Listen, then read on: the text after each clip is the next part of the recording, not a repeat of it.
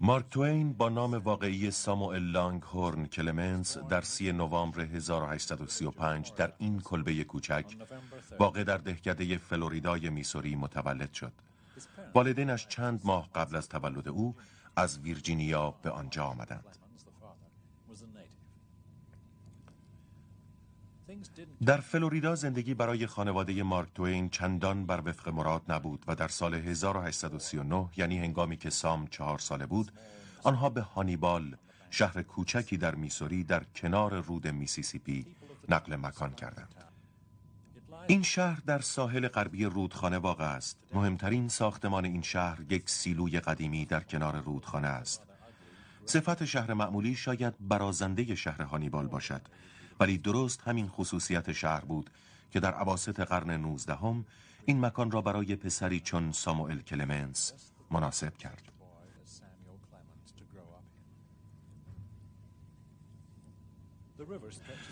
رودخانه به جانب شمال از داخل مناظر وحشی و زیبایی که در آن زمان نیز وجود داشته جریان دارد. در دو طرف رودخانه جنگل انبوهی است و تنها در دور دست ها می توان مزارع را دید.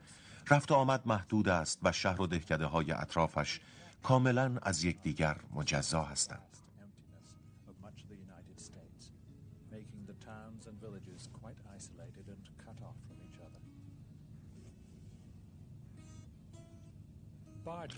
هنوز هم چون قرن گذشته زغال سنگ به وسیله قایقهای باری حمل می شود. این قایقها بسیار بزرگ و معدودند و رودخانه نیز همچون گذشته راه مهم ارتباطی به شمار نمی رود. ولی به سهولت می توان دریافت که در عواست قرن نوزدهم رودخانه چه نقشی در زندگی ساکنان هانیبال داشته است. این نقشه زیبا طرحی از شهر را در سال 1869 نشان می دهد. های بخار در ساحل رودخانه توقف می کردند و رفت و آمد آنها به زندگی مردم هانیبال جان می بخشید. این شهر بسیار بزرگ این خانه کوچک که متعلق به خانواده کلمنس بود در چند متری رودخانه واقع است. هانیبال امروزه طبیعتا تحت تأثیر شهرت مارک توهاین قرار گرفته است. به همین دلیل ساختمان هایی که به نوعی به او مربوط بودند به دقت بازسازی شدند. این خانه چوبی نیز همچون دیگر خانه های آمریکایی است. در یک طرف این خانه نرده هایی وجود دارد که به احتمال قوی همان نرده هایی است که مارک توین در کتابی که سالها بعد در مورد کودکیش نگاشت به وسیله او رنگ شدند. خانواده کلمنس هیچگاه در زمینه شغلی موفق نبود و به همین دلیل این خانه بنایی کاملا معمولی است. روبروی این ساختمان دفتر کار پدر سام قرار دارد. او وکیل دعاوی بود. عنوان و اعتبار او باعث شده بود که همشهریانش او را قاضی کلمنس خطاب کنند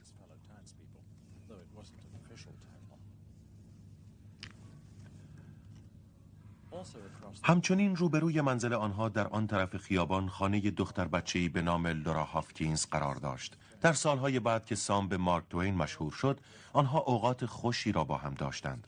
هانیبال برای بچه ها مکانی امن و آرام بود که مناسب ترین محل برای دوران کودکی بود. لورا و سام همیشه به مغازه های جالبی که سر پیچ خیابان قرار داشت سر می زدند. فضای داخلی این دکان ها به همان صورت گذشته است و پر از بطری های داروهای شفابخش برای بیماران بوده است. مادر سام سالها بعد در مورد فرزندش با صداقت می‌گوید اداره کردن سام به خصوص وقتی صحبت از رفتن به مدرسه بود کار ساده ای نبود او ظاهرا به کتاب های تاریخی علاقه بسیار داشت اما تا آنجا که می‌شد از کلاس و درس خواندن اجتناب می کرد البته او به مدرسه می‌رفت و در این ساختمان در کنار یکی از دوستانش به نام هاکل بریفین که بعدها شخصیت یکی از داستانهای او شد به تحصیل می پرداخت. خانه هاک که مدتها پیش ویران شده در این خیابان پشت خانه خانواده کلمنس قرار داشت. در آن زمان هانیبال برای پسران ماجراجو مکان فوق‌العاده‌ای بود.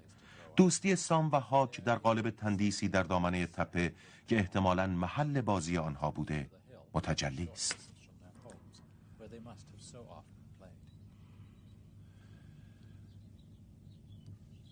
در بالای این تپه فانوس دریایی واقع است که در زمان سام وجود نداشت با این وجود تپه هنوز هم پوشیده از درخت است و چشمانداز زیبایی از رودخانه دارد.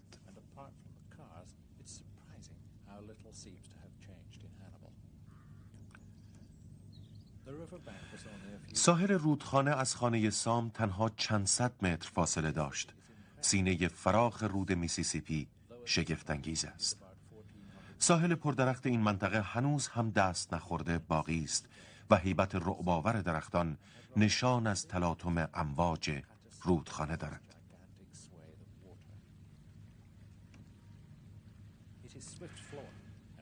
جریان این رود بسیار تند است. به این خاطر برای حرکت قایق‌های حامل الوار بسیار مناسب بوده است.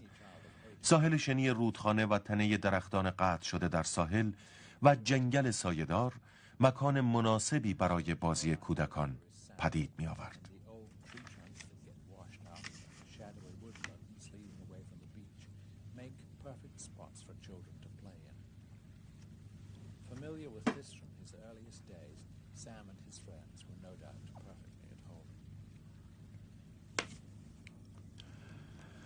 در سال 1839 که خانواده کلمنس وارد هانیبال شدند هنوز بردهداری رواج داشت. پدر سام چند برده داشت و جهیزیه مادرش نیز شامل دو یا سه برده می‌شد که این رسم در هانیبال کاملا عادی بود. میسوری جزء ایالت جنوبی آمریکا بود. از این رو با شروع جنگ داخلی هانیبال نیز شهر طرفدار جنبش همپیمانان جنوب شد. به آسانی می‌توان دریافت که تحت نظارت مرد خشنی همچون قاضی کلمنس بردگان به هر کاری که به آنها دستور داده می‌شد تن می‌دادند.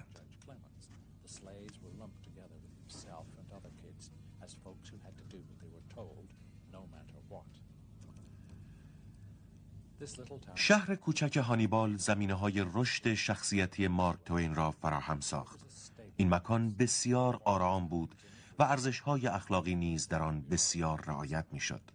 در نقشه شهر دوازده کلیسا با دوازده مذهب مختلف مسیحی فهرست بندی شدند.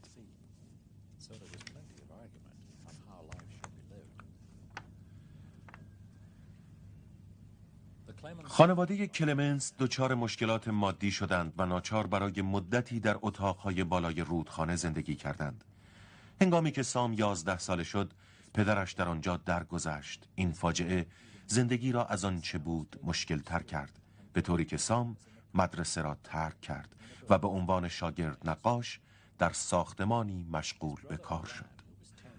برادر سام اوریون که ده سال از او بزرگتر بود و قبلا خانه را ترک کرده بود پس از مدتی به آنجا بازگشت و روزنامه ای در هانیبال راه اندازی کرد.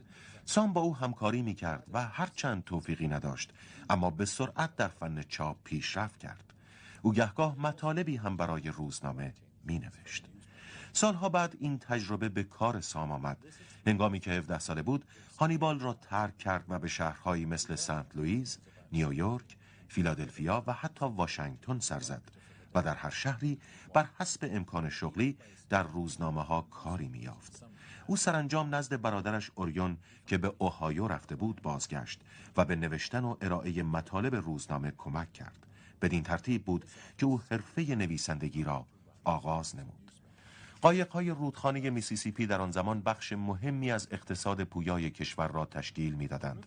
کشتیرانی در دریا اکنون ترکیبی بود از نیروی بخار و بادبان ولی در رودخانه ها و آبراه ها قایق های بخار با پره های بزرگ برای عبور از قسمت های آرام و کم عرض مناسب تر بودند. سام همواره روحی بیقرار و ناآرام داشت و آرزوی سفر به مکانهای جدید را در سر می پروراند. او بسیار مشتاق بود که به آمریکای جنوبی سفر کند و به همین دلیل عازم نیو شد تا از آنجا سفرش را آغاز کند. در راه سفر با ناخدایی به نام هوراس بیکسبی آشنا شد و قصد داشت تحت تعالیم او ناخدای کشتی شود.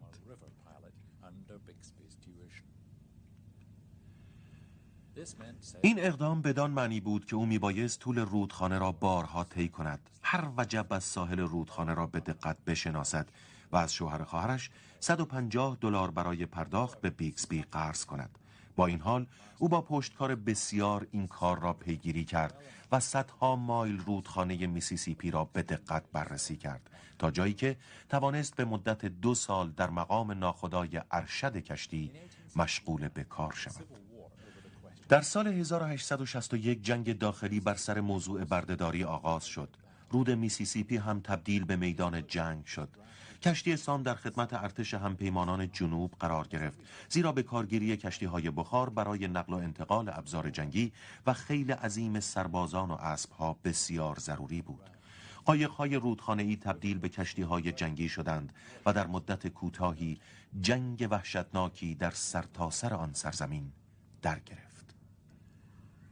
سام ابتدا درگیر واکنش های عاطفی جنوبی هایی که گرفتار تهاجم شمالی ها شده بودند واقع شد و او نیز به ارتش هانیبال پیوست و در چند درگیری نیز شرکت کرد. در یکی از این درگیری ها او را اسیر کردند و به سنت لوئیس فرستادند ولی او از آنجا به غرب گریخت. سام به نوادا نزد برادرش رفت که حالا به مقام رسمی فرماندهی نیروهای مردمی رسیده بود. سام احساس می کرد که علاقه ای به ادامه این جنگ داخلی ندارد و آن را رها کرد. او رودخانه و کشتی را نیز ترک کرده بود و به همراه برادرش به محیط کاملا متفاوت شهر کارسون پای نهاد اینجا همان غرب وحشی بود که شهرک ها برای اعلام موجودیت می کوشیدند و ساکنان آن شهرک ها برای برپایی حکومت های ایالتی تلاش می کردند و مردان یاقی و سرکش حاضر بودند به هر قیمتی که شده موفقیتی کسب کنند برای سام خانه های بسیار نزدیک به همه آنجا جالب می نمود.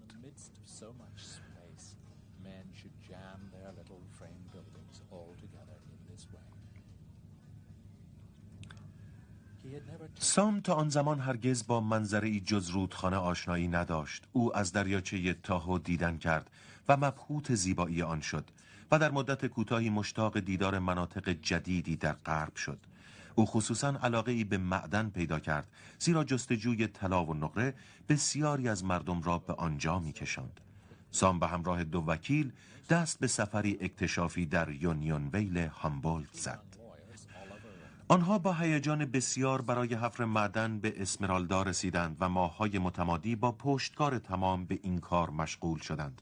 سام در آن زمان 27 سال داشت و هزاران آمریکایی دیگر چون او به قصد دستیابی به ثروت تلاش می کردند. تنها تفاوت بین سام و دیگر مردان اطراف او این بود که هرچند او هم مثل آنها به طلا دست نیافت اما ماجراهای عجیب و دور از ذهنی که برای آنها اتفاق میافتاد موضوعات جالبی را برای قلم او فراهم می کرد.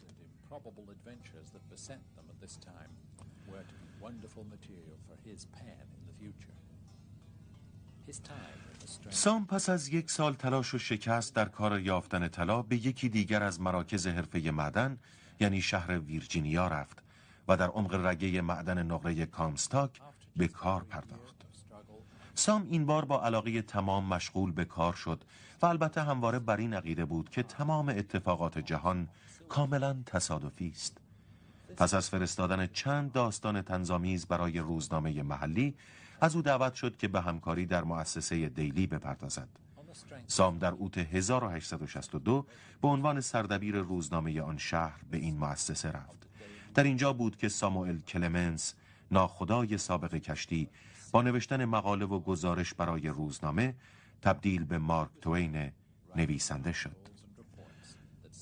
او این اسم مستعار را از دوران کار بر روی کشتی بخار انتخاب کرده بود. واژه مارک به معنی تعیین عمق آب است. در هر حال این نام برای او تنین دلنشینی داشت. انتخاب اسم مستعار نیز به معنای شروع نویسندگی به صورت یک حرفه بود. از آن به بعد او مقالات خود را با نام مارک توین امضا می کرد. مقاله های او بیشتر درباره قصه ها و نزاهایی که در اطراف او صورت می گرفتند بود. او مطالبی هم درباره اپراها و نمایشنامه هایی که در تئاترهای مشهور ویرجینیا به نمایش در می آمدند می نوشت که برای او شهرتی به همراه آورد و شهرتش به سان فرانسیسکو رسید.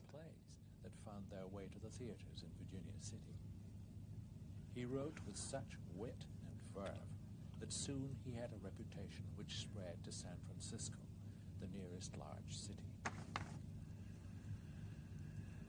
مارک توین به مدت پنج سال در غرب ماند و تا حد بسیاری از دوستی و راهنمایی سردبیر مؤسسه جو گودمن که به ارزش مارک توین پی برده بود بهرهمند شد تنز توین و قدرت حجب جامعه برای او شهرت چشمگیری به همراه داشت و اکثر روزنامه ها از او برای همکاری دعوت به عمل آوردند. مارک توین سرخوش از موفقیت حرفه جدیدش در گیری شدیدی با سردبیر روزنامه رقیب پیدا کرد و کار به جایی رسید که آن مرد را به دوئل طلبید. کار بسیار نسنجیده ای بود زیرا دوئل و حتی دعوت به آن هم در نوادا برخلاف مقررات بود. توین با وجود موفقیت شغلی و علاقه مردم به او ناگزیر آن شهر را ترک کرد. او در روزنامه در سان فرانسیسکو مشغول به کار شد که اگرچه شغل چندان رضایت بخشی نبود اما در کنارش می توانست برای روزنامه ها مطلب بنویسد و بر شهرتش بیافزاید.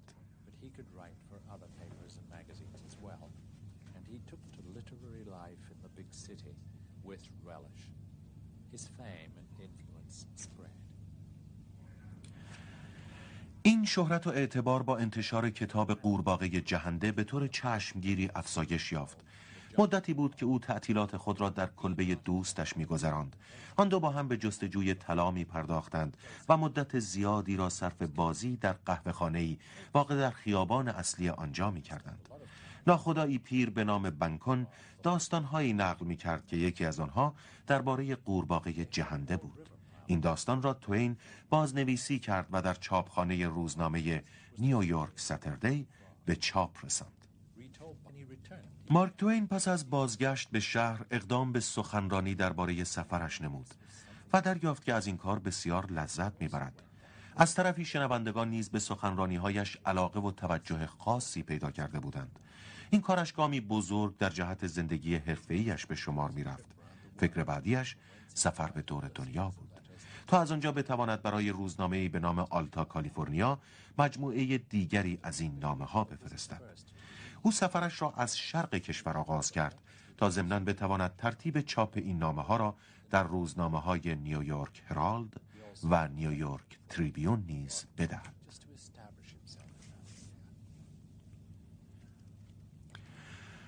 او سفرش را با کشتی بخار کویکر سیتی آغاز کرد. نامه های ارسالی او به روزنامه ها برایش موفقیت بسیاری به همراه داشت.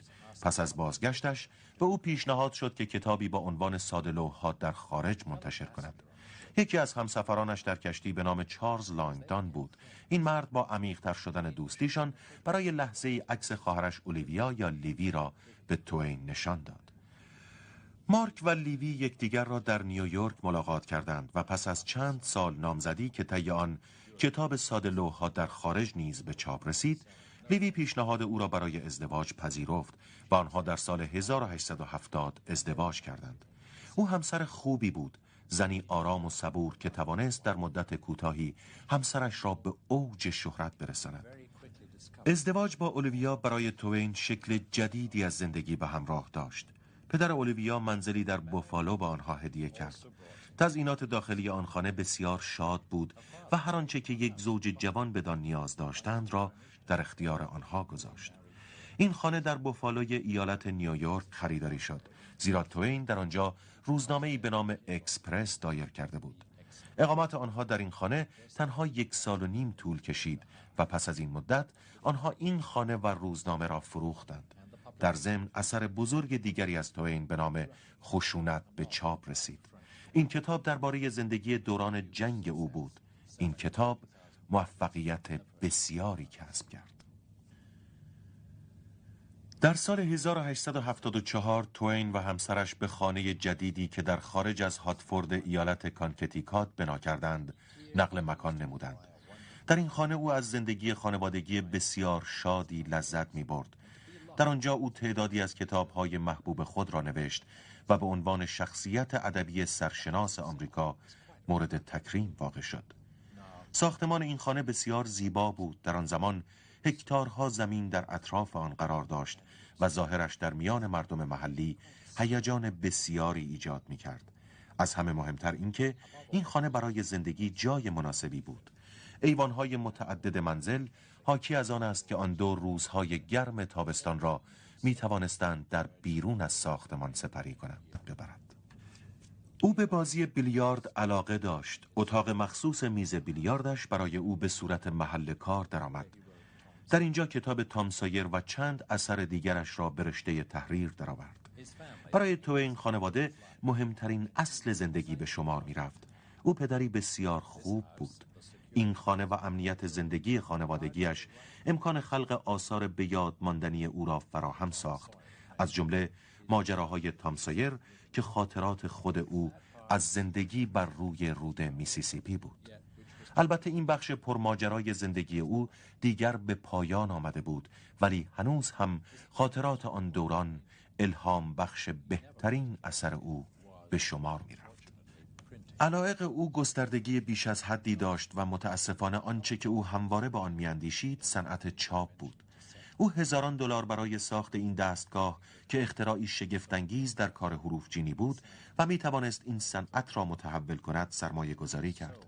متاسفانه او تمام ثروت خود را بر سر آن باخت زیرا با تمام اینکه او از تحول کلی در این زمینه آگاهی داشت آنقدر توانمند نبود که بتواند به جزئیات این کار بپردازد توبین از طریق نویسندگی و نگارش به ثروت کلانی دست یافته بود ولی این ثروت کفاف ادامه این حرفه محکوم به شکست را نمی‌داد. او و همسرش خانه هاتفورد را که اوقات بسیار خوشی را در آنجا داشتند فروختند و عازم اروپا شدند تا در آنجا درآمد بیشتر و مخارج کمتری داشته باشند مدت ده سال خانواده توین در سرتاسر سر اروپا جابجا جا می شدند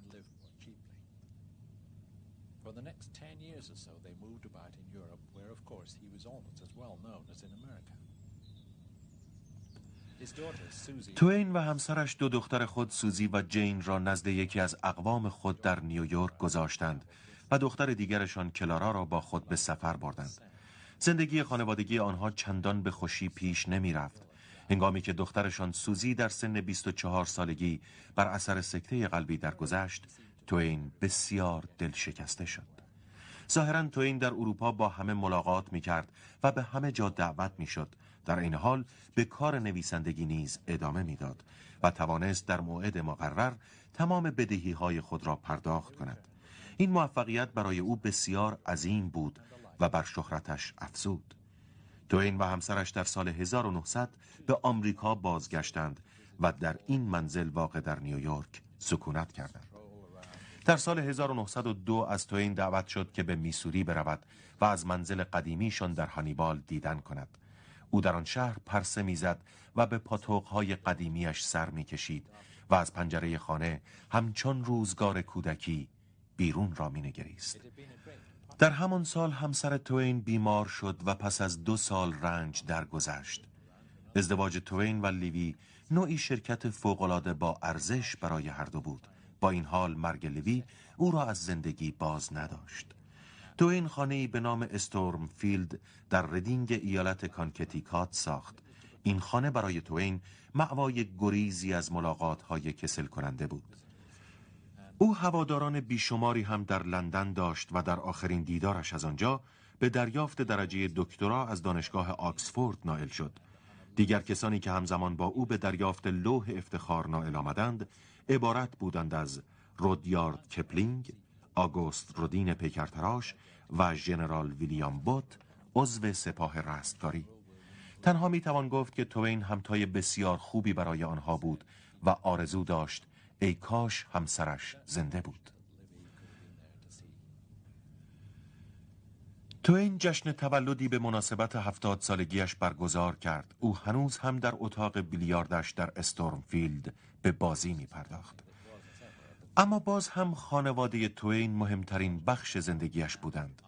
دخترش کلارا با نوازنده پیانوی ازدواج کرد و مراسم جشنی در استورمفیلد برگزار شد. دختر دیگرش جین پس از بیماری و مرگ لیوی برای او کمک بزرگی به شمار می رفت و عهدهدار امور خانه بود.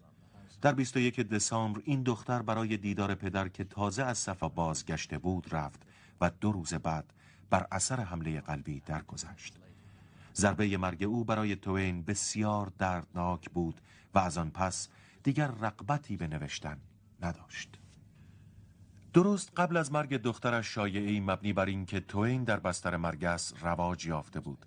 از این رو در نامه‌ای به روزنامه ها چنین نوشت: شنیدم که روزنامه ها می‌گویند من در حال مرگم اتهام وارد نیست من در کمال سلامتم جین روز قبل از مرگش نامه پدر را برای روزنامه ارسال کرد. نویسندگان بزرگ را از روی آثارشان باید شناخت و این موضوع در مورد مارک توین کاملا صادق است. او از دریافت درجه دکترای آکسفورد بسیار احساس رضایت می کرد زیرا این افتخار نشان از موفقیت ادبی او داشت. با این حال آثار روزنامه نگاری بیشمارش و سفرهای متعددش برای ایراد سخنرانی که طبیعتا بسیار فانی تر از کتابهایش بودند برای او شهرتی خاص به همراه آوردند که کمتر کسی به آن نائل می شود.